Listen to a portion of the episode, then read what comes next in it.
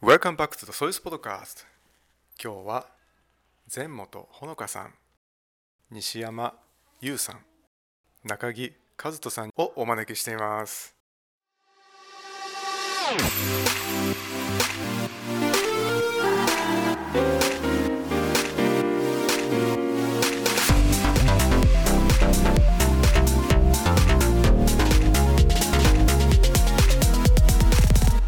こんにちは。こんにちは、10年生の前本ほのかです。11年の西山優です。同じく11年の中木和人です。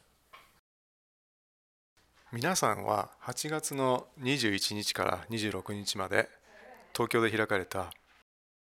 アジアユースリーダーズ2023に参加されましたねこのイベントはどういうイベントなんでしょうか？と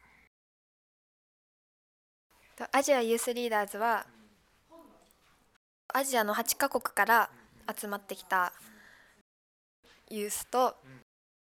環境問題とか CO2 の排出について解決策を考えてそれをプレゼンテーションで発表するっていうものです。今年の中心テーマは何だったんですか？今回そのフォーカスが置かれたのは食っていう分野の点でその食品メーカーがやるべき CO2 の削減策っていうのをメインになんか、えっと、ユースがディスカッションとかをしてこういうのをしたらいいと思いますっていう解決策をおのおのプレゼンしたっていう感じです。ということは課題をつかむとかっていう段階で相当この専門的な領域の予備知識みたいなものっていうのはかなり皆さんこの期間の中にあるいはその以前に学ぶ時間っていうのはあったんですか？事前課題として例えば自分の国の企業が実施しているそういう改善策とかについて、えっと、下調べもしましたしまたプログラム中でも、えっと、ほぼ毎日専門家の方々からの、えっと、レクチャーがあったのでそれを聞くだけでも十分な知識を身につけました。地球温暖化とか二酸化炭素の排出量についてはやっぱり学校の授業とかでもその今意識しないといけないことだから、まあ、考えてたりはしたんですけどでも食品加工とか食品メーカーにおけるその二酸化炭素の排出量っていうのはあまり興味がなかったり意識してなかったところがあるのでうん初めてこういうことについて深くディスカッションをしました。ではプログラムの内容は予想通りでしたか？そうですね。予想通りではあったんですけどそのいい意味で予想を超えてきたところはあってそのこんなに毎日さっき和人が言ったみたいにレクチャーをするとは思ってなかったしその環境省の方がいらっしゃったりもしてたのでその専門的な知識をここまでつけることができるとは前は思ってなかったんですけど、まあ、今回はその予想を超えていろいろ知識を得られたっていうのもあるしそのチームメイトともすごい強い関係性を作ることができたのでそこも予想を超えてきてよかったなと思うことの一つです。数あるレクチャーとかあるいはいろんなとこ見学にも行ったと思うんですけどそこで一番家族にとってあの印象深いところは何でしたか？僕にとって一番印象深いところはやはり4日目でイオンの幕張新都市というイオンモールに行ったことででそこであのレクチャーを受けた後にそれぞれグループに分かれてイオンモール内で実際に行われている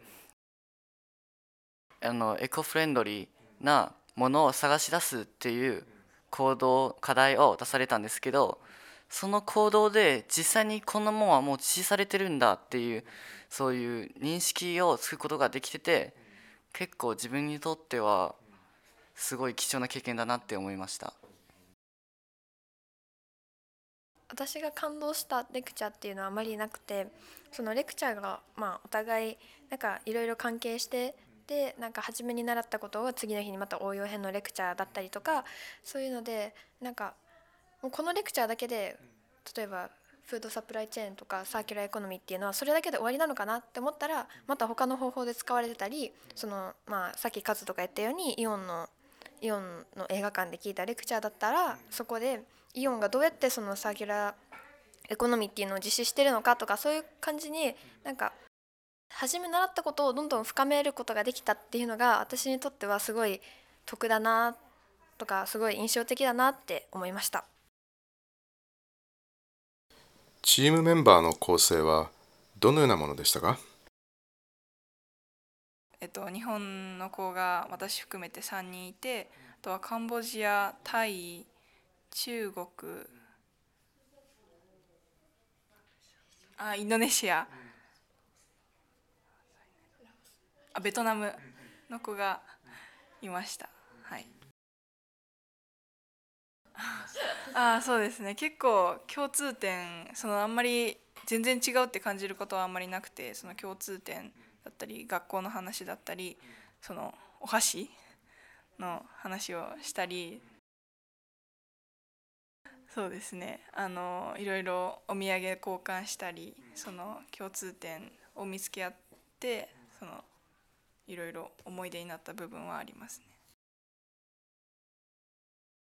和人君は自分の力を話し合いなどで発揮することができましたか？僕はもともとそういうプレゼンとかコミュニケーションには特別に優れてるわけではないけど僕は例えばスライドの編集とかあとアイディアのリサーチとかそういう面では少し得意だったのでチームでよく話した後にもちゃんと自分に適したそういう場所っていうかそういう仕事を見つけることができました。では1週間のイベントで学んだことは何でしょうか？はいえっと1週間で学んだことはやっぱりその CO2 についてもたくさん学んだんですけど私個人的にはそのプレゼンテーションの仕方とかその私はもともとプレゼンテーションとなるとスライド準備してスライドのまんまもう全部情報を言うみたいな感じのプレゼンしかあんまりやったことがなかったんですけどなんか偶然グループの中にその演劇やったことがあるみたいな子がいたりとかやっぱ印象的にしようよってことで演劇とかスクリプトとかをもう全部書いてやるみたいな感じで最終的にはその演劇っていうアクティングとプレゼンテーションを混合でやるみたいな感じのプレゼンテーション法をそのみんなで作ってそういう感じでなんか普通に自分が知っている方法じゃなくてやっぱいろんな人と話すことによってなんかまた新しいプレゼンテーションの仕方とかなんか価値観とかそういうのが分かったなっていうのが1週間の中で一番学んだことだと思います。さっきほのかが言ったようにその情報面だったりプレゼンの仕方っていうのも初初なことが多かったのでそれはそうなんですけど、まあ、私が一番印象に残ったのはそのさっきも言ったようにグループ内でのつながりっていうのはあってそのプレゼンに向けてグループでもう夜な夜な一生懸命準備してもうすごいそうですね一生懸命準備してその関係性っていうか頑張ったことがあったからこそすごい強い関係っていうか絆とかが生まれた気はしてるのでそのみんなで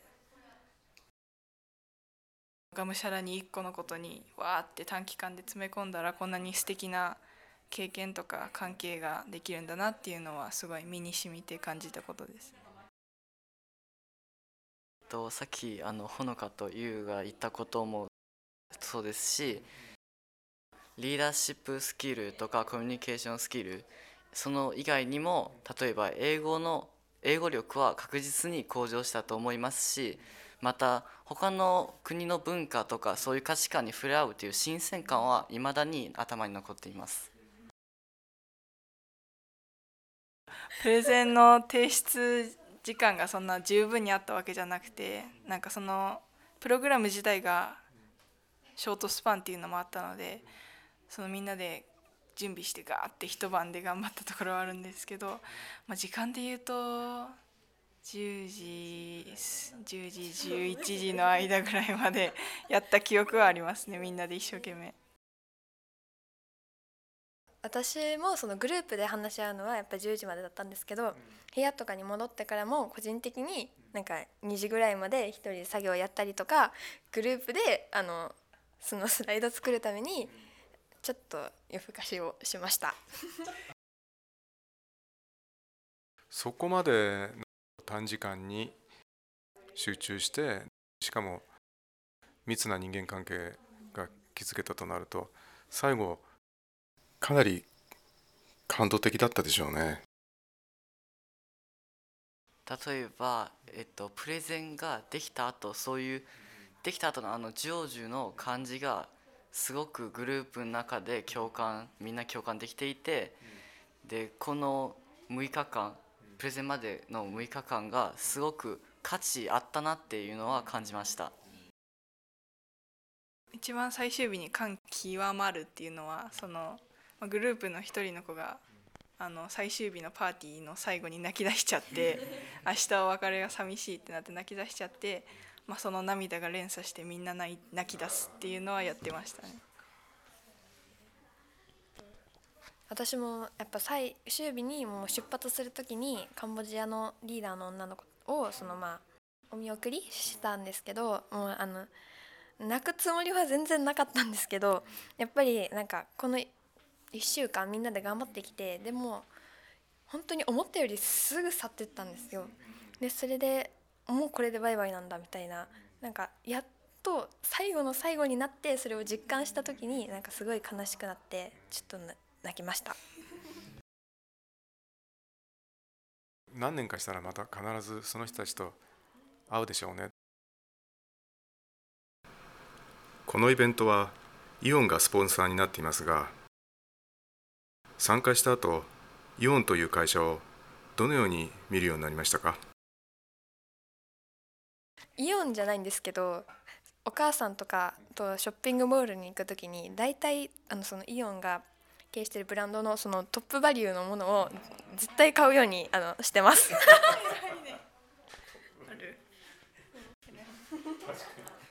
僕もあのこ今回のあのプログラム後に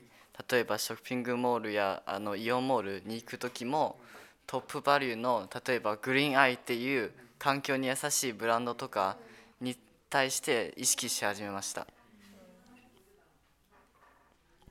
私もその街中とかニュースとかそのモールとかで見かけたらおって思うようにはなりましたね。このイベントに参加してよかったなって感じたことは何でしょうか？このイベントに参加してやっぱりゆうもカズとも話してたように私はやっぱその日本ではその出会えない関係というか海外の人とそのやっぱ仲良くなれたってことが一番、うん、このイベントでまあ良かったことだと思ってて今もグループの友達とやっぱあのまだインスタとかでお話、まあ、話してたりあとはなんか一緒にこのプログラム応募してもう一回日本行こうよみたいな感じのことをまあみんなで話してるのでやっぱそういう1週間だけなのにこんなにすごい仲良くなれたってことが私の中では一番良かったなって思ってます。そうですね私もほのかと同じく交友関係ができたっていうのは、えっと、一番いいことなんですけど、まあ、もう一つ挙げるとすればそのさっきも言ったようにすごい大きい会場で100人以上の前でプレゼンするっていうのはもちろん初めてだったのでその大きい場所でのプレゼンっていう経験そのものはできたなと思うしそのオフィシャルなプレゼンをする過程もさっきとかぶるけどみんなで一緒に頑張った経験とかそのプログラム参加したこと自体の経験っていうのはすごい大きいなと思います。そうですね僕も似たような感じでこの6日間の経験はとても印象的っていうかおそらく1年後でも5年後でもずっと記憶の中では輝いていると思います実はあの今回のプログラムをきっかけで僕もちょっと大学を選ぶ方向としてあの海外のあのマレーシアとかそそういう国々に行こうかなっていうのも少し考え始めていて結構自分にしてはすごく影響が大きかったなって思いました。またこのようなイベントがあったら参加してみたいですか？いやぜひ参加したいと思ってますね。あとやっぱり学校内ではそのできないリレーションシップがやっぱこういうイベントに参加したらできるしそういうものがこの1週間だけだったのに一生ものになったりとかするのでやっぱり絶対参加したいです。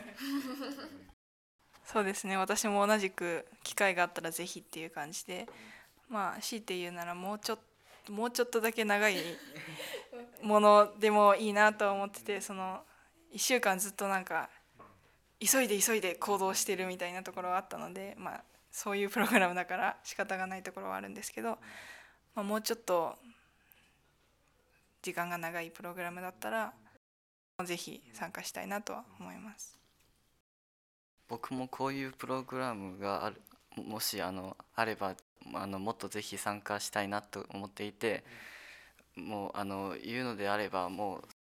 知り合った友達のもう国に行きたいちょっと会って会いに行きたいなって思いぐらいです。今日はありがとうございました。ありがとうございました。ありがとうございました。ありがとうございました。See you next time